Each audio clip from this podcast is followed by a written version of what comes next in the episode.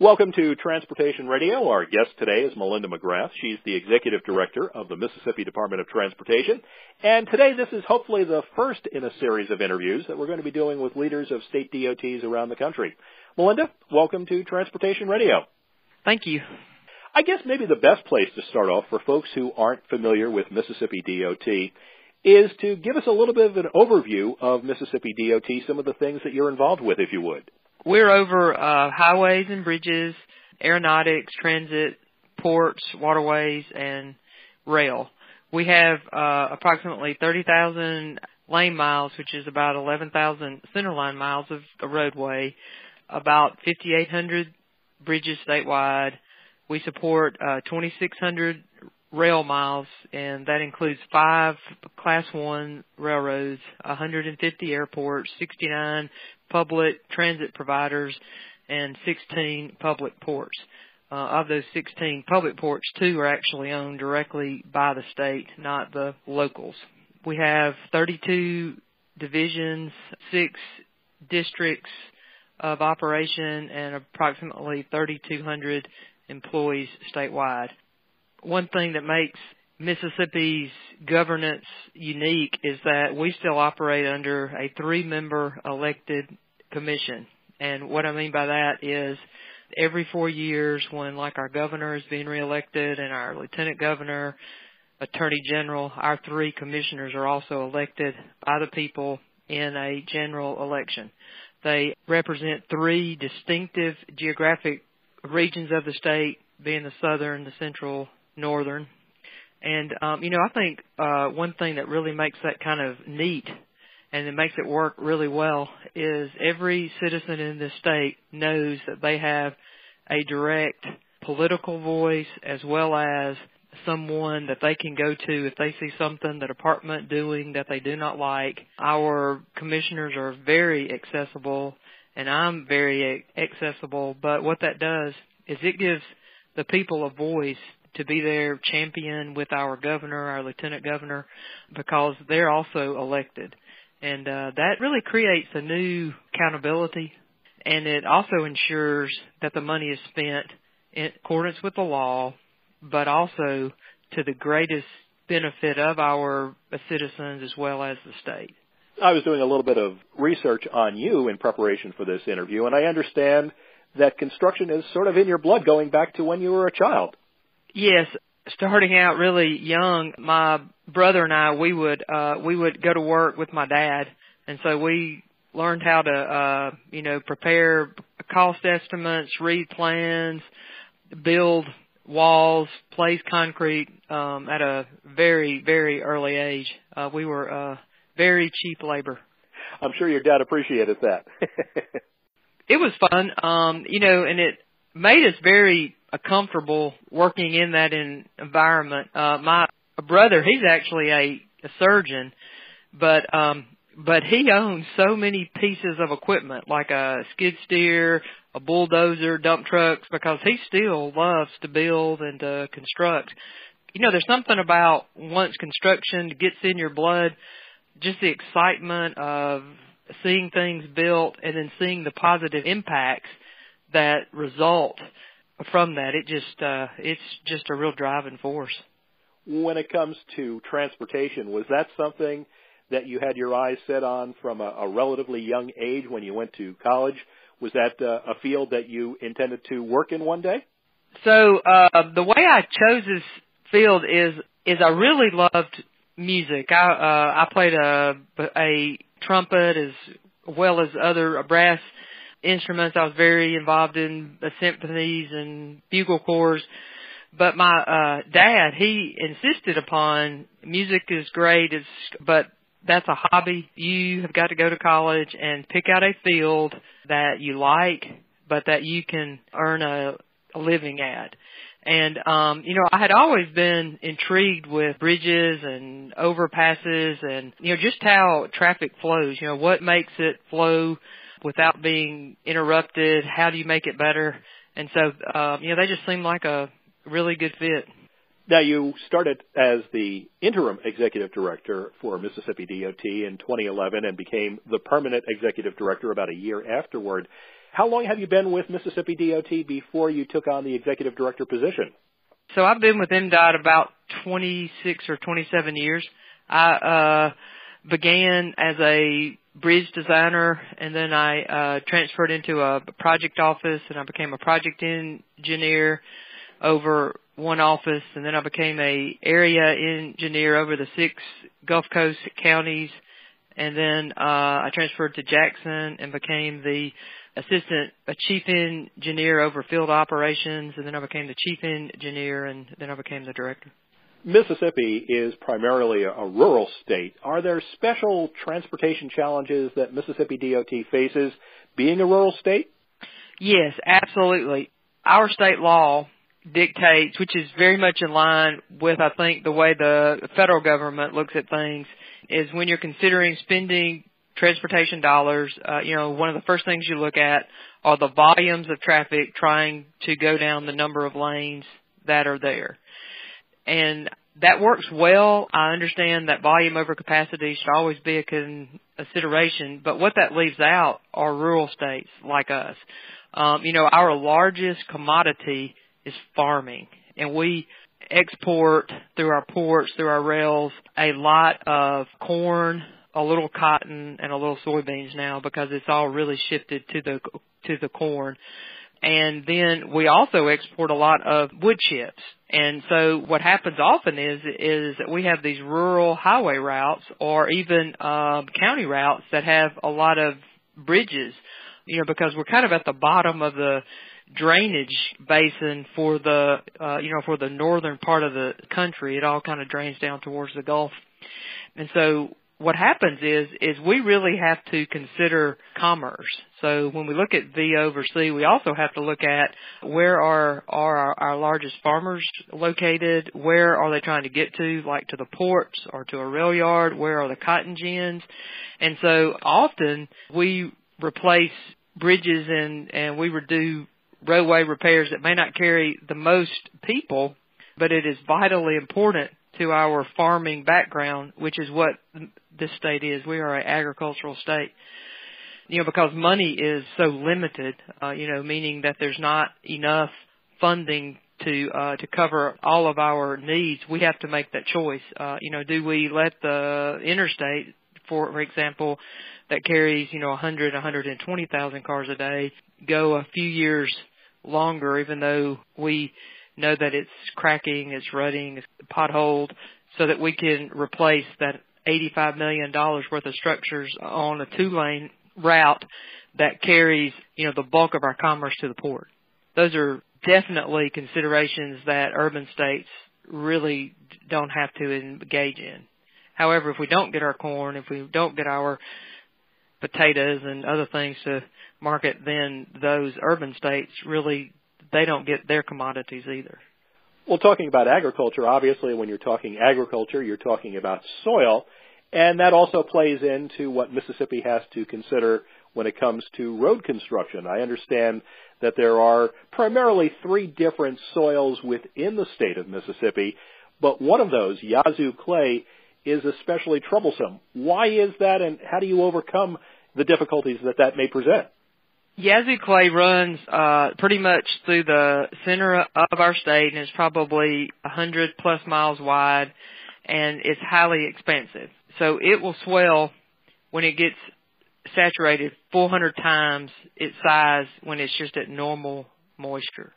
What happened is uh, when the interstate system was being built in the early 60s through Mississippi, we have a Interstate 20 runs, and the Yazoo clay, no one really understood at that point how to deal with it. If you should leave it in place and just put a little dirt over it or whatever. So, so uh, a lot of what we're having to do now is to rehab the interstate because the the shrinking and the swelling is just it's just so great. I mean, it will it'll increase, you know, within a few days if it's wet 300 times, and then that makes your semi trucks coming through with loads. It'll it'll actually break their trailer, um, you know, because they're bouncing so bad that it breaks the trailer, it causes wrecks. So we have to rehab that. But another thing that's occurring this year is we're in the middle of a drought. We're in the process right now of, of really assessing all the damage that has occurred due to the drought. And, you know, it's the normal things that you, you, you expect, like slides on the shoulders of the road, but also what we're seeing are a lot of slides in the road. A lot of our highways were actually county takeovers, which means that there's very little right of way. So we own the road and we own the ditch, but we really don't own much past even the back of the ditch. So there are trees on on private property that line most of our our roadways. Well, when we get in these drought conditions, those trees are sucking every bit of the moisture out of the soil that's under the roadbed. So now what we're seeing is we're seeing roads that were just paved like a month or two ago that have huge cracks forming and some are even falling off six feet from the shoulder into the lane. And the bad part is there's really not a whole lot we can do for that. You know, what would make the Yazoo clay condition or even some of our other expansive clays better would be if we had enough right of way to clear those trees back to get more of a buffer between the tree line and the road.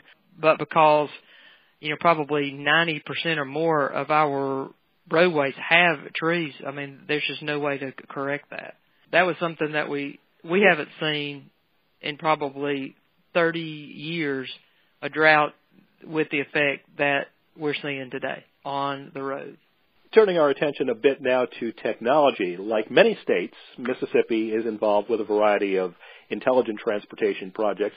Can you give me an overview of some of the notable ITS projects MDOT is involved with?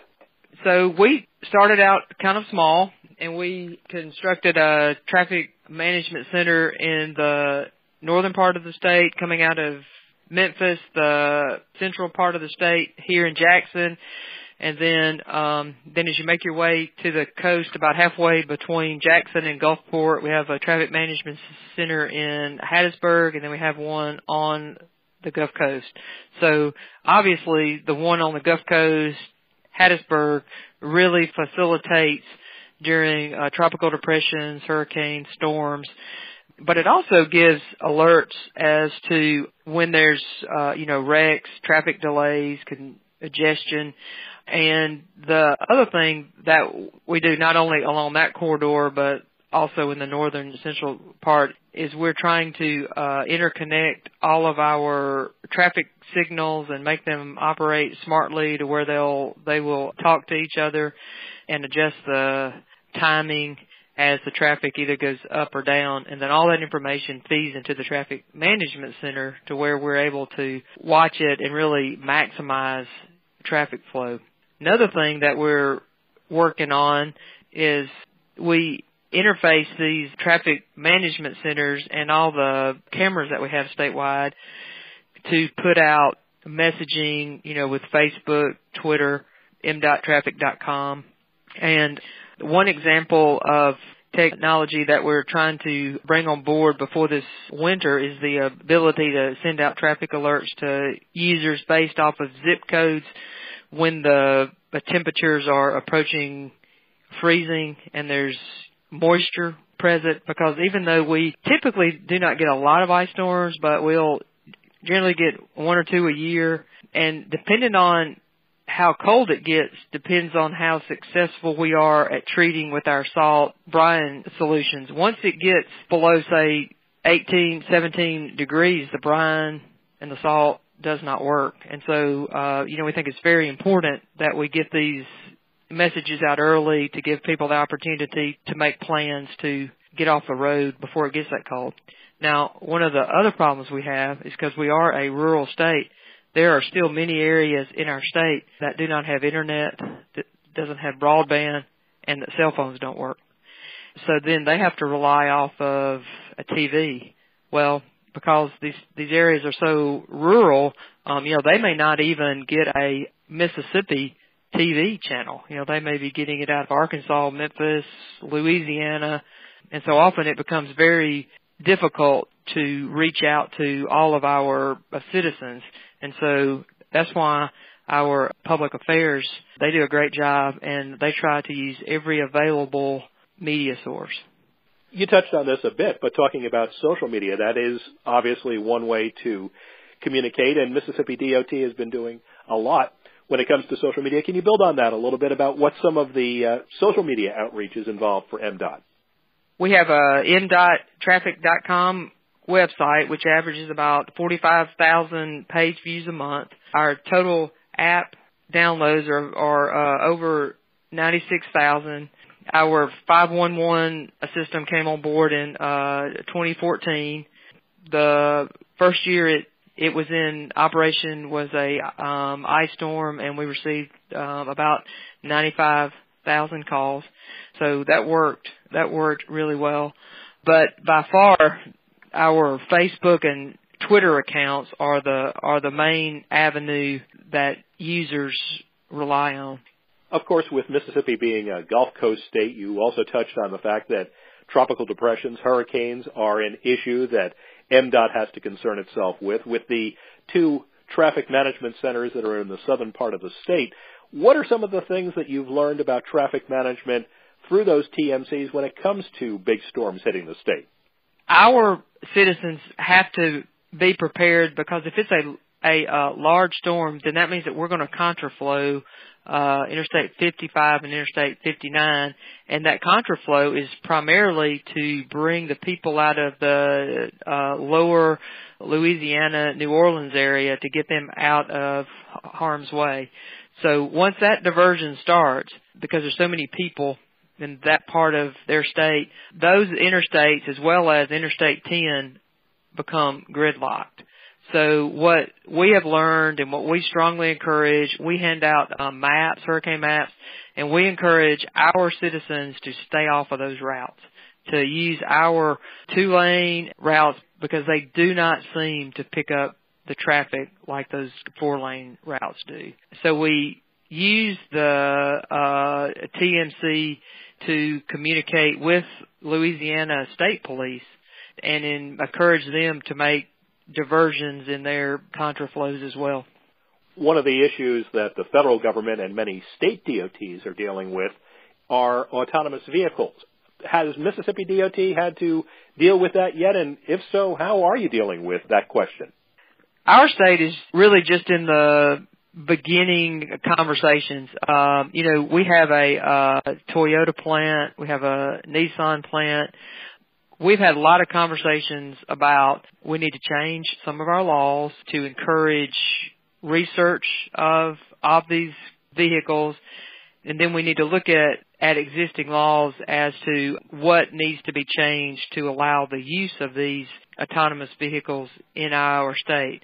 Because whether we're addressing it across the street at the capitol or not those vehicles are already here. Um, I met a, a man a few months ago that he had ordered a Tesla fully automated vehicle because he's blind. And the car is supposed to be delivered to him, I think, sometime next month. And so, and so he will be utilizing that car, you know, whether we have laws or not. So we've got to go ahead and be proactive.